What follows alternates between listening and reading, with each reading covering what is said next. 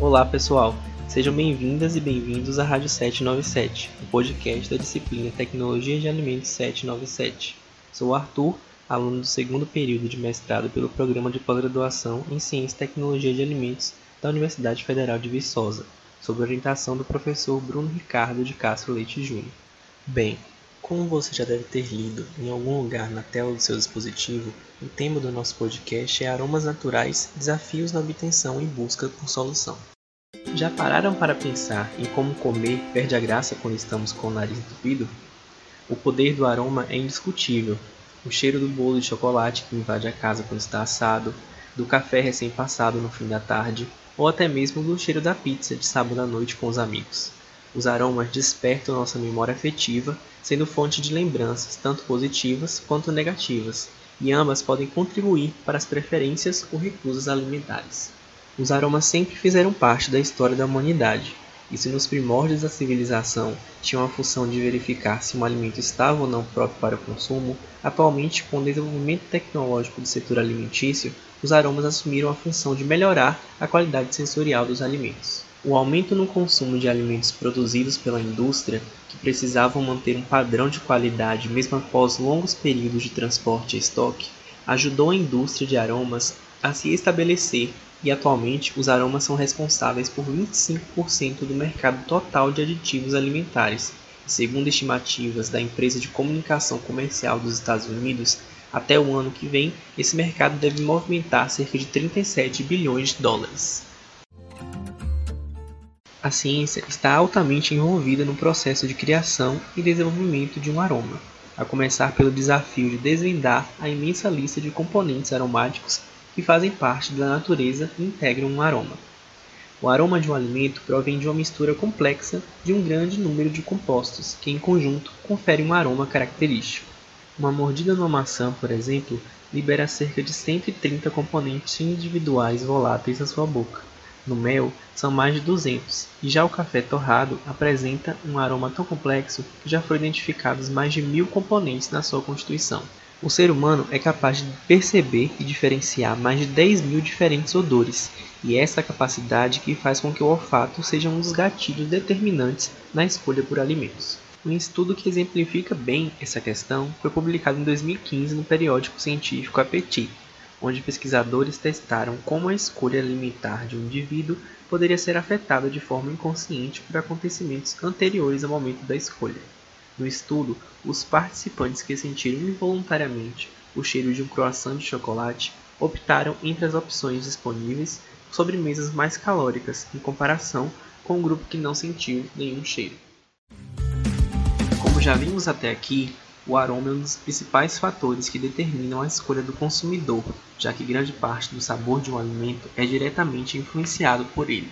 De biscoito recheado sabor torta de limão ao macarrão instantâneo com tempero sabor estrogonofe de frango, as fórmulas têm se sofisticado.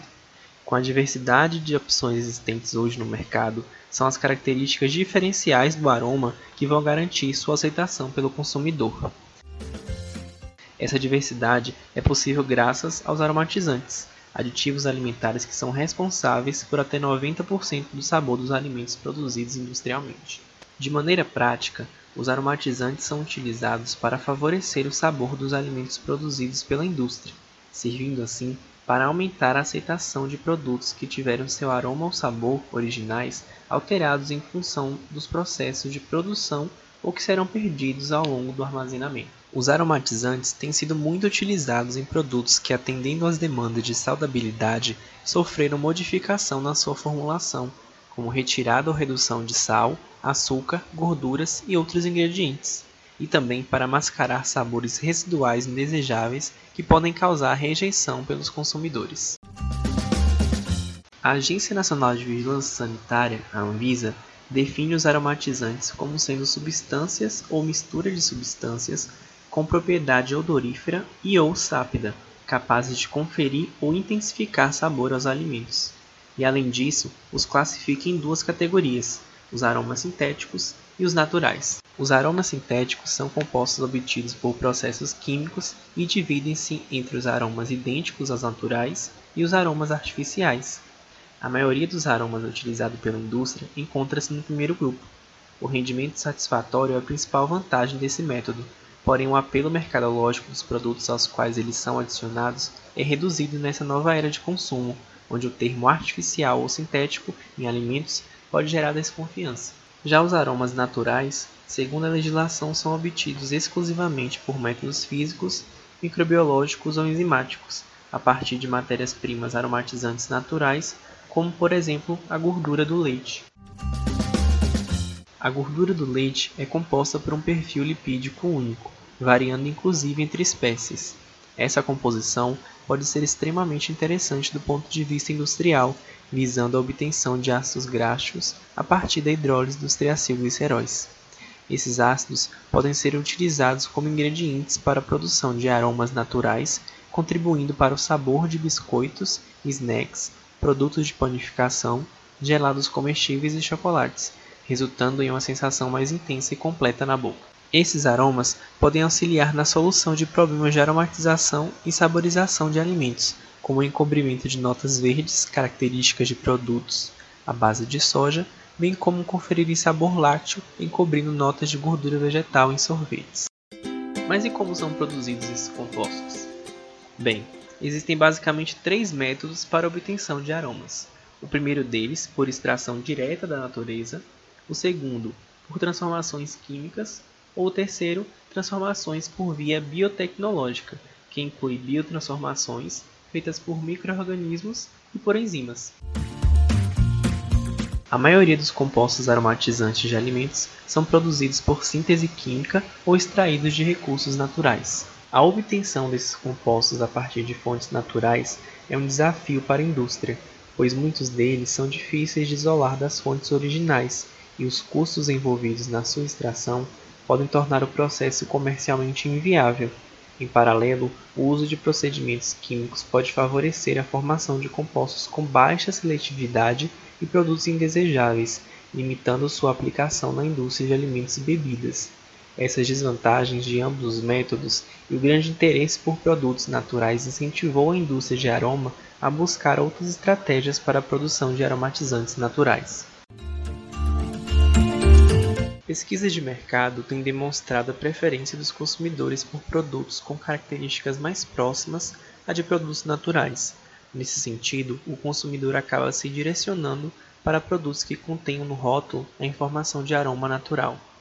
Para o consumidor, o termo natural tem conotação positiva, especialmente para compostos aromatizantes. Segundo o estudo da Tetra Pak, elaborado pelo Instituto Ipsos, a presença de ingredientes naturais em alimentos e bebidas é um aspecto valorizado por cerca de 54% dos brasileiros. Essa preferência tem aumentado a demanda por processos biotecnológicos para a produção de aromas. Os processos biocatalíticos para a produção desses compostos em escala comercial vêm sendo desenvolvidos por apresentar vantagens econômicas e ambientais em relação aos processos convencionais. Além disso, as estruturas desses compostos, obtidos por vias enzimáticas, resultam em aromas naturais de alta performance e com perfis equilibrados equivalente à matéria-prima que lhe deu origem. Essas características vêm ao encontro de exigências por rótulos limpos, tornando esse processo um empreendimento potencialmente lucrativo. A síntese de compostos aromáticos é uma das aplicações das reações catalisadas por enzimas. A lipase é a enzima mais utilizada no desenvolvimento do sabor, produzindo ésteres como acetato de isoamil, butirato de isoamil e acetato de citronelil, responsáveis pelos odores de banana, rosa e limão, respectivamente. Essas enzimas são responsáveis pela hidrólise de lipídios em ácidos graxos e glicerol e possuem a capacidade de catalisar várias reações, sendo utilizadas principalmente para o desenvolvimento do sabor de produtos lácteos e no processamento de outros alimentos que contenham gordura, bem como para a produção de ácidos graxos livres a partir da gordura do leite, com a finalidade de oferecer aromatizantes naturais para as indústrias de alimentos. Essas reações utilizam técnicas operacionais brandas e produzem boa pureza de compostos aromatizantes, evitando técnicas de separação mais caras. Entretanto, a maioria deles ainda não foi aplicada à produção industrial devido a algumas limitações como baixa estabilidade da enzima em condições ótimas de processo, baixa taxa de conversão e longo tempo de reação. Isso evidencia que existem desafios em termos de conversão satisfatória, considerando custo, qualidade, tempo e valor do produto final. Nesse sentido, são necessárias novas estratégias para que as reações enzimáticas da gordura do leite ocorram de forma mais eficiente, visando superar desvantagens técnicas. Assim, diversos métodos vêm sendo estudados com o objetivo de minimizar essas limitações, dentre eles o uso de tecnologias emergentes.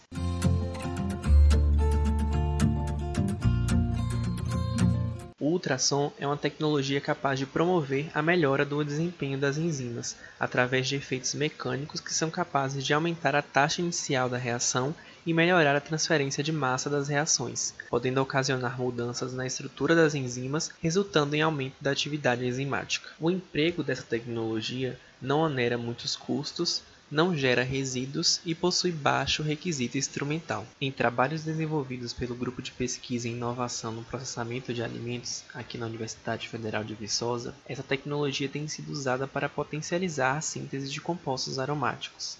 Segundo a pesquisa desenvolvida, a taxa de hidrólise da gordura presente no creme de leite de cabra assistida por ultrassom aumentou cerca de 28% a uma temperatura de 25 graus Celsius. Os autores afirmam que os resultados sugerem uma forma de ampliar o uso do ultrassom, demonstrando que essa tecnologia pode ser usada para melhorar o desempenho da lipase na obtenção de ácidos graxos livres a partir do creme de leite da espécie, podendo favorecer a economia de energia e tempo e resultando em melhor qualidade do produto. No entanto, o estudo ressalta que o impacto econômico ainda precisa ser estudado para elucidar a viabilidade industrial da tecnologia na hidrólise do creme de cabra por lipase.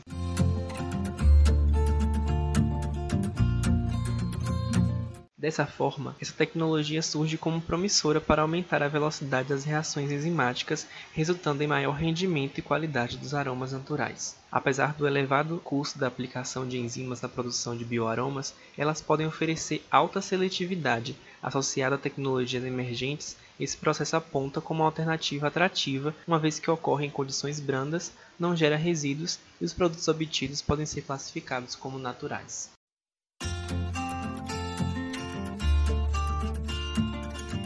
O poder que o sabor tem em despertar emoções faz do aroma um ingrediente essencial para diferenciar os alimentos e bebidas no mercado e assegurar o sucesso junto aos consumidores. E por ser um aditivo de valor estratégico no produto final, o processo criativo desse ingrediente exige conhecimento científico e investigação aprofundada.